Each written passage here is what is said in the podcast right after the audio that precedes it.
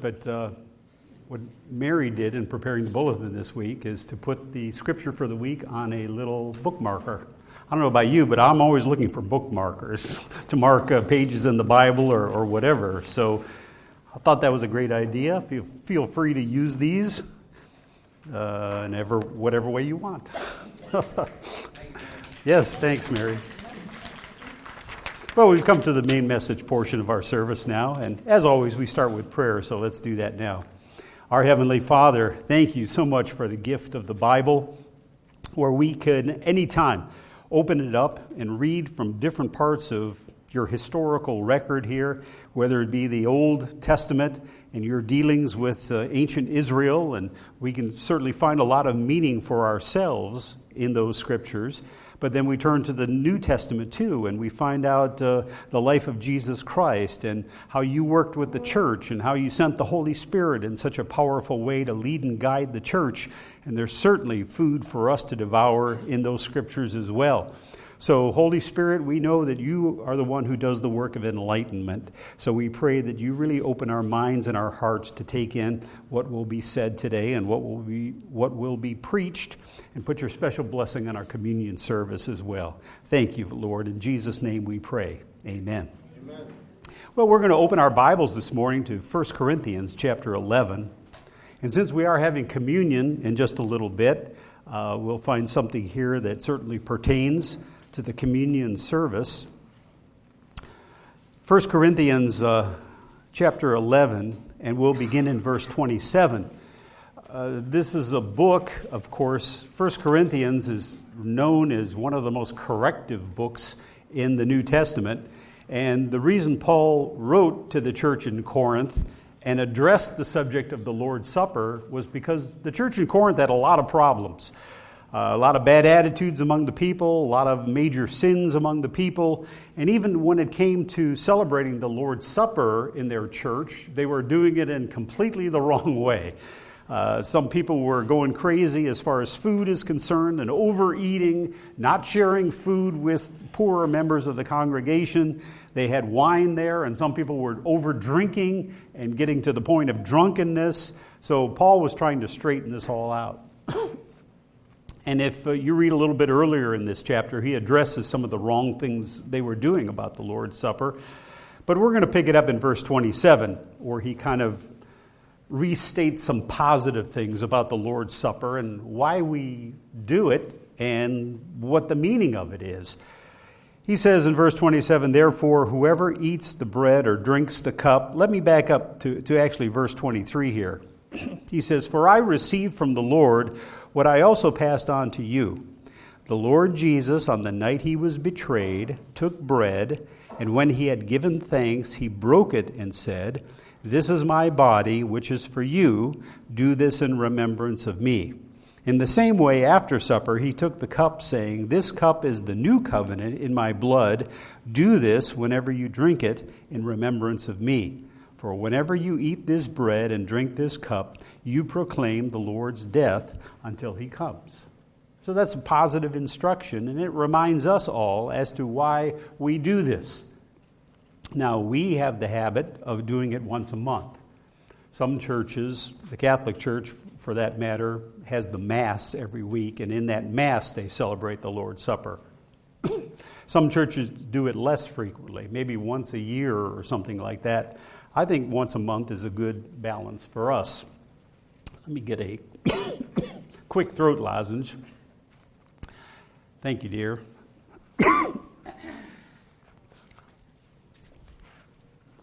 Please excuse me as I put this in my mouth. But why do we eat the Lord's Supper? It's a practice, it's a tradition that we have. Certainly, Jesus told us to do it. That, in and of itself, is enough reason to do it. But in all things, I look to, like to look a little bit deeper into it. And let's see if we can come up with some reasons today why we celebrate this Lord's Supper. You know, it's called by different names. Some churches call it Eucharist, and Eucharist comes from a Greek word which means giving thanks. And you know, Jesus, before he took the bread and the wine, he gave thanks to God. So it's called Eucharist, and I think that's a good name. Some call it communion. That comes from, again, the Greek. Uh, koinonia means fellowship. So when we take communion, it means we're having fellowship with God and with each other. So that's a good name for it, too. In this case, it's called the Lord's Supper because Jesus instituted it at the Last Supper. So you can call it Eucharist, you can call it communion, you can call it the, the Lord's Supper. We'll call it the Lord's Supper here today. But why is it that we take this on a monthly basis? What does it do for me and for you? Sure, God told us to do it, Jesus set the example of doing it, but what's the big deal about it? Let's look a little bit deeper and, and bring out some things from this particular passage that we just read. First of all, I'll give you actually four points today as to why we eat the Lord's Supper, and that's the, the, the, title of the sermon Why We Eat the Lord's Supper. First of all, Paul here talks about proclaiming. He actually uses the word proclaim here when it talks about eating the Lord's Supper. Verse 26 For whenever you eat this bread and drink this cup, you proclaim the Lord's death until he comes. So the first word to write down is proclaim. When we have this communion service, we're proclaiming something. What is it that we're proclaiming here? Well, we're actually proclaiming the gospel. We're talking about Jesus' death. So we are proclaiming the gospel. And you know what? It's a good thing on a regular basis to proclaim the gospel. We're told to proclaim the gospel to the world. Today we're proclaiming it within this room here to the members and any new people who may come in, you know, uh, from time to time. When we have the communion service, we're proclaiming the gospel. And what is the gospel? Well, it's the whole story of Jesus. It's the story of how mankind fell into sin, starting with the first ones, Adam and Eve. And we've been living in sin for millennia. And we brought upon ourselves a death penalty because of our sins.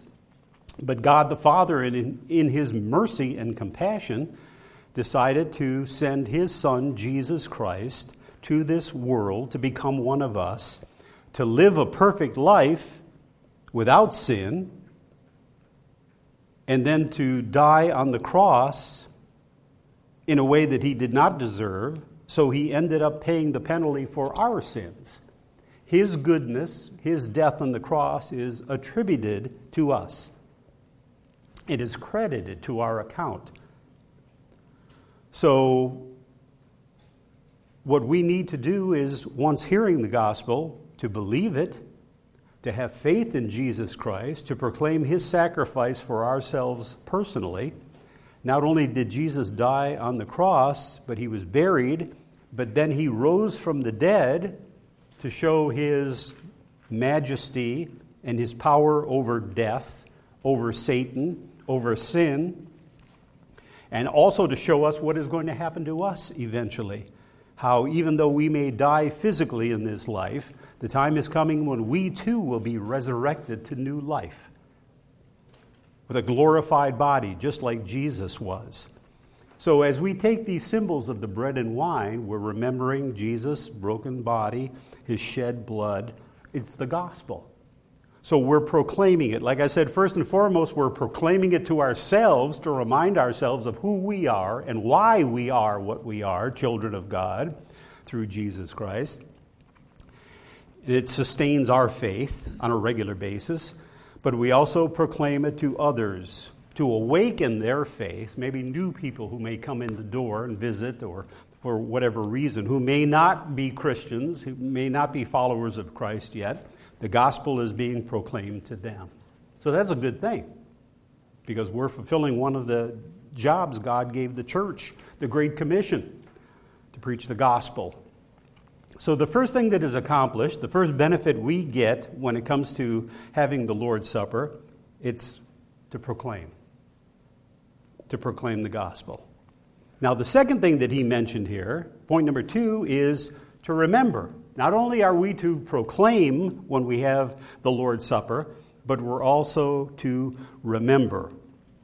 And he said this in uh, verse 24.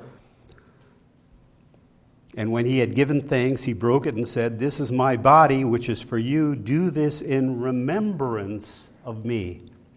So when we have the Lord's Supper, we're remembering something. It's a recollection of Jesus. What do we remember about Jesus? You know, it's a silly thought. How could we ever forget Jesus?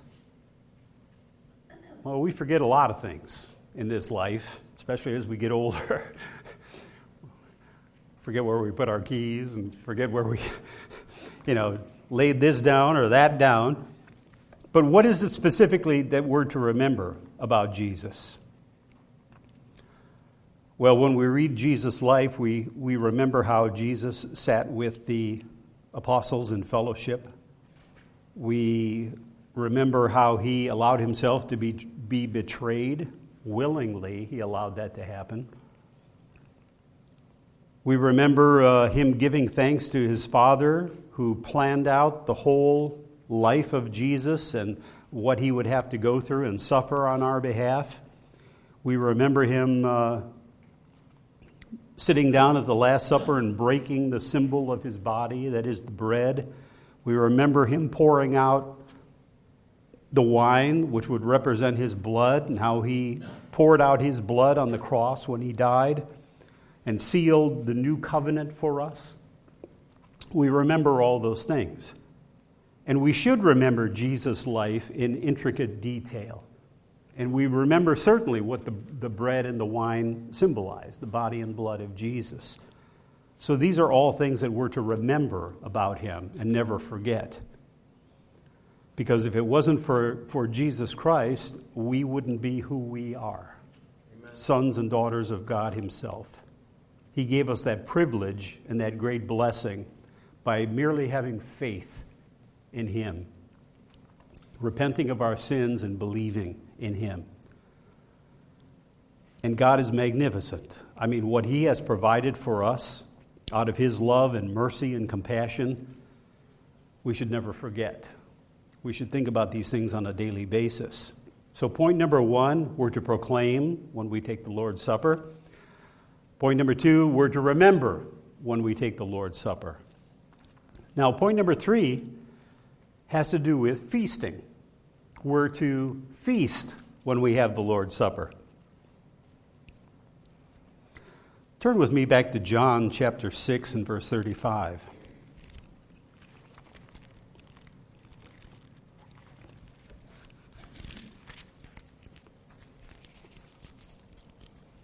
John chapter 6 and verse 35. Remember what Jesus said here. Jesus declared, I am the bread of life. He who comes to me will never go hungry, and he who believes in me will never be thirsty. Now, we know what hunger and thirst are like. You know, we've gone at times without a meal for whatever reason. So we know what it is to be really hungry to the point that you're thinking about food and anticipating a good meal. And we also know what it's like to be thirsty. Out in the hot day in the summertime, or sometimes I just wake up in the middle of the night and I'm kind of parched. So I keep a cup of water close by to take a drink in the middle of the night if I have to. But Jesus says here that He's the bread of life, and whoever comes to Him shall not hunger and he who believes in me shall not thirst. Now, he's talking about a different kind of hunger and a different kind of thirst. It's not physical, but it's spiritual. And you know what? Before we became Christians, we may not have even realized it, but we were very hungry and very thirsty. When we look out at this unsaved world today, we see a lot of people who, whether they realize it or not, are very hungry, who are literally starving spiritually and they're thirsty. They're dying of thirst, spiritually speaking. There's a need in their life, and they don't really understand what it takes to fill that need. They're confused, they're suffering in this life, they're making all sorts of mistakes and bad judgments and bad decisions, and they're paying the penalty for these things. And they don't realize that it's Jesus that they need in their life.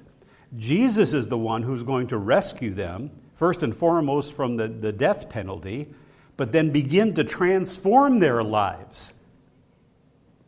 And only Jesus can do that. Amen. You know, counselors can help, psychiatrists can help sometimes, doctors can help sometimes. But we're not talking about a physical need, we're talking about a spiritual need, a hunger and a thirst that these people have. So we're feeding our souls by faith on what the broken body and spilled blood of Jesus Christ achieved for us.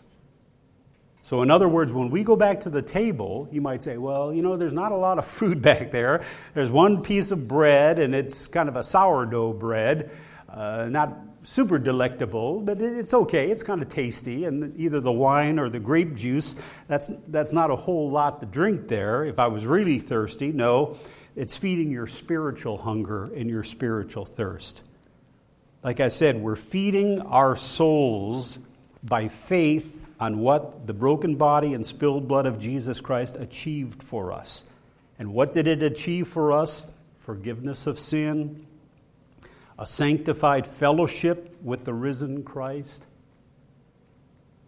That's what it has given us. And that is food worthy for a feast, a spiritual feast. I want to turn to 1 Corinthians chapter 10 and verse 16. 1 Corinthians chapter 10 and verse 16.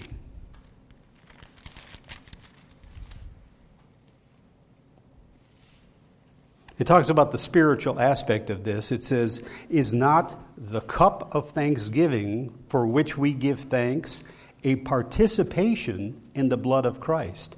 And is not the bread that we break a participation in the body of Christ? So when we go back to the table, don't look at those elements, the bread and the wine, as just something physical. It's so much more than that. As the scripture says here, a participation in the life of Jesus Christ and what he has accomplished for us. It's a celebration, really, is what it is. You know, years and years ago in our denomination, we used to have the Lord's Supper once a year we thought we were kind of keeping the Passover of the Old Testament, but we weren't really doing that. It was more a communion service. But back in those days, we felt that we had to be kind of forlorn and saddened, and we kind of taught everybody to focus on your sins and all the wrong things that you've done, and it was a, a downer. You know, if some of you old timers remember going to that ceremony, and it would be held at night too, and uh, everybody would be totally quiet. Nobody would fellowship in the regular way because we felt everybody should feel remorse and just kind of focus on that. But that's not what we do today because we realize this Lord's Supper is not a downer by any means. Yeah, we're aware of our sins, but we're also assured of the fact that we're forgiven of our sins through the blood of Jesus Christ. So when we go back to the table now, it's more of a celebration. Not necessarily that we're slapping each other on the back, but you know what? We probably could. We're rejoicing in the Lord for not anything we've done, but for what He has done for us. So going back to the table should be an uplifting and encouraging thing that we participate in because we're reminded of what Jesus has accomplished for us. So it's a time of feasting. And the time is coming in the future when the Bible talks about a great wedding banquet where not just our congregation, but all congregations, risen Christians, even those that go all the way back not only to uh, the day of Pentecost, but I think we're going to see a lot of Old Testament folks in there who believed in a, in a Messiah that was coming in the future for them. We kind of look back and celebrate Jesus Christ. I think at that celebration and that wedding feast, we're going to see people like Abraham, Isaac, and Jacob, and David, and others who looked forward for Jesus Christ coming. And they're going to be there to celebrate with us as well. So it's a time of feasting. But that brings us to number four. Not only is it a feast, we're going to have a meal back there, a spiritual meal, but it's a meal that God wants us to taste and savor, to taste and savor the new covenant when we go back there. And that's something to rejoice about and to give thanks for. That we are not Old Covenant or Old Testament Christians, we are New Covenant which focuses on the New Testament Christians. Now, there's nothing wrong with the, the Old Covenant. It was a fine covenant for its day, but you know what? There were limitations to the Old Covenant. The Old Covenant didn't forgive sins. Now, it did temporarily. When you lived in Old Testament Israel and you sinned, what you had to do was take an animal to the temple, and the priest would kill it, would shed the blood of that animal, and for that day and for that sin, it was put aside. You were forgiven. But it didn't cover the sin you would commit the next day. Because if you, had to, if you sinned again, you'd have to go through another sacrifice again. Time after time after time after time, those sins were covered by the animal sacrifices. But what we live under, the new covenant, we look to the blood and the sacrifice of Jesus Christ, which covers all of our sins. There's no going back to the temple with your little pet lamb or pet goat. We look to the sacrifice of Jesus Christ, who died on the cross once for all. Amen. His sacrifice is what the Old Testament animal sacrifices kind of looked forward to, but his sacrifice is so big, so consuming, that it pays the price for all sin for all time. So, Jesus, when we go back to the table now to take those elements, he wants us to taste that bread, his body, and to appreciate how much better we have it than any of the Old Testament patriarchs ever did by keeping the law. Now, they were blessed by God for keeping the law. And that's what God gave them, how to live. He has given us something different because the law for the Old Testament Israelites was written on tablets of stone. Remember when Moses, Mount Sinai, shortly after they came out of Egypt in the Exodus, he went up to the top of the mountain and God wrote the laws with his finger in tablets of stone. And he gave him also other ordinances and rules and regulations as well. Now, for us, we don't have to look for tablets of stone with the Ten Commandments written on it because God has written it in our hearts. Turn with me back to uh, Jeremiah chapter 31. Beautiful prophecy about our time and what we would live under. See, we're different from the Old Testament Israelites. We've been give, given something so much better. And I'm talking about the new covenant as compared to the old covenant. Notice what uh, Jeremiah said in Jeremiah 31, beginning in verse 31. So here's the prophecy of Jeremiah that God inspired. Jeremiah 31 31. The time is coming, declares the Lord, when I'll make a new covenant with the house of Israel. And we are spiritually Israel in that sense, and with the house of Judah. It will not be like the covenant I made with their forefathers when I took them by the hand to lead them out of Egypt, because they broke my covenant, though I was a husband to them, declares the Lord. This is the covenant I will make with the house of Israel after that time, declares the Lord. I will put my law in their minds and write them on their hearts. So God's law and the way He wants us to live is now inside of us. And how does that happen? What do we have that entered into us at the time of baptism? Thank you, the Holy Spirit. So instead of, you know, when you're, you're faced with a quandary in your life and you think, well, what do I do? How do I handle this? Where are those Ten Commandments? Where is the tablets of stone so I can research this and see what I should do? We don't do that anymore because God has placed His law through the indwelling of the Holy Spirit inside of us. So when we're faced with a decision in life and we're thinking, how do I handle this?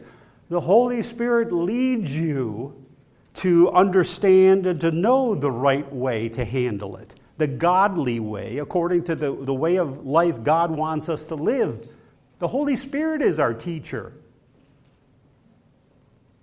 So we kind of know, how shall I say, naturally or inherently how to live. And you know what? When we sin, we know that we sin, don't we? Is anybody confused about that? I'm not. I mean, I've been a Christian long enough. When I do something wrong, and yeah, I slip up from time to time, just like you do. And when I do it, I know it's wrong. You know, somebody confronts you and kind of puts you on the spot and said, Well, you know, this is a real screw up here. Who did this? Did you do this? And none of us wants to take the blame for something like that. And you might find yourself, before you even know it, saying, Nope, it wasn't me. I think it was Charlie in the next department. You know, he's the one who, who messed that up. And you think, wow, I just told a lie. You know that you told a lie, don't you? Or maybe you exaggerated something a little too much to, to make yourself look better. When we do that, we know we did it. Or maybe sometime you're, you're in a store or something, you might be tempted to, oh, well, you know, uh, I don't know if I need to pay for this or not, or did you ever put something in your cart and then you go to check out and you empty out your cart and you pay for everything? And then as you're, you're pulling your cart out to the parking lot, you realize there's that little thing in the cart. I forgot all about that. I forgot to, to put that on the, the, the belt when the woman was checking me out. And you think, if I don't do something about this, that's stealing. Maybe I should go back in, and yeah, I'm going to look like an idiot and say, you know what, I, I found this in my cart, I forgot to pay for it. You know the right thing to do. That's the Holy Spirit in you. You don't have to go look at some tablets of stone to find out what, the, you know, God wrote with his finger on there, do not steal. It's in us. And that's a blessing from God. Another thing about the Old Covenant is it could not justify us. Paul wrote about that in, in one of his epistles, that it's called the, the law of death. Why? Because everybody broke it. And everybody, you know, brought death upon themselves under the terms of the old covenant. But under the terms of the new covenant, we have forgiveness and justification through Jesus Christ. Amen. So he says, I'll put their, my law in their minds and write it on their hearts. I'll be their God. They will be my people. No longer, verse 34, will a man teach his neighbor or a man his brother, saying, Know the Lord, because they will all know me, from the least of them to the greatest, declares the Lord. For I will forgive their wickedness and will remember their sins no more. So, under the terms of the new covenant, we shall know God. Not just know the name God or know that somewhere God exists, but we're in a personal relationship with Him now under the terms of the new covenant. Because of what Jesus has done for us, He's broken down the wall that separated us from God. And now we don't just know about God, we know God. And if you really open yourself up and put forth the effort, you're going to learn to know Him intimately because you're going to talk to him on a regular basis. You're going to read his scripture on a regular basis. You're going to come worship him on a regular basis. And you're in an environment here where you're not afraid to say, I love God. I love you, God. Amen. And the more you do that, just like when you met your mate, that relationship grows deeper and deeper and more intimate. And that pleases God. That's what He wants with you a close, intimate relationship. And furthermore, we'll not only know God and be in relationship with Him, but we're considered His children. And what greater honor and privilege for God to look at us and to be able to call us by name His children. It reminds me of what Peter said on the day of Pentecost. He said, You know what you need to do? You need to repent and believe the gospel Believe in this God, believe in His Son, Jesus Christ, and you will enter into what He called the times of refreshing. And that's where we're living right now. We're living in the times of refreshing. In other words, before we believed, before we claimed Jesus as our Savior, before we entered into this new covenant with Him, we were not being refreshed. For many of us, our life was pretty miserable. We didn't know God, and I mean really know Him. We weren't worshiping Him. Uh, we were very selfish and self centered, and our life was full of sin, some of it real heavy stuff that we were into. And compared to that, now, we're living a life knowing that all of our sins are forgiven. That's very refreshing. Amen. We also know that whenever we do go through troubles in this life, God is with us. He's with he's right here with us. So you find yourself in the hospital one day, you know what? Even before I get there, the Lord's there with you. You realize that? He's right at your side. And thirdly, another thing that really refreshes us is just knowing our future. Our eternal future is secure. And like I said, you don't have to worry about that because come judgment time, God does not judge you based on, okay, here's all the good things you did, and here's all the bad things you did, and let's weigh the scale now to see if you come up on top. That's not judgment. Judgment is determined by whether you have uh, claimed Jesus Christ as your Savior. That's what your judgment is all about. Because you see, your judgment is not based on your effort, it's based on His effort. And we're assured in God's Word that you have made it because it's not based on you, it's based on your Savior, Jesus Christ. Amen. Is that refreshing? I find that very refreshing. okay? The times of refreshing you are now living. So don't get discouraged. Focus on who you are because of Jesus Christ, a child of God, and what your life is now, how it has changed for the better, and your eternal life with God. I want to turn to one last passage here in Psalm 34. Psalm 34 and verse 8. Kind of an odd scripture in the Bible. We've talked about this before. Maybe a year or two ago, I, I quoted this scripture and tried to explain it to you. But based on what we're going to do now, okay, when we go back to that table, spiritually, what are we experiencing? Well, we're proclaiming, we're remembering, we're fasting, uh, feasting rather, but we're also tasting and savoring something.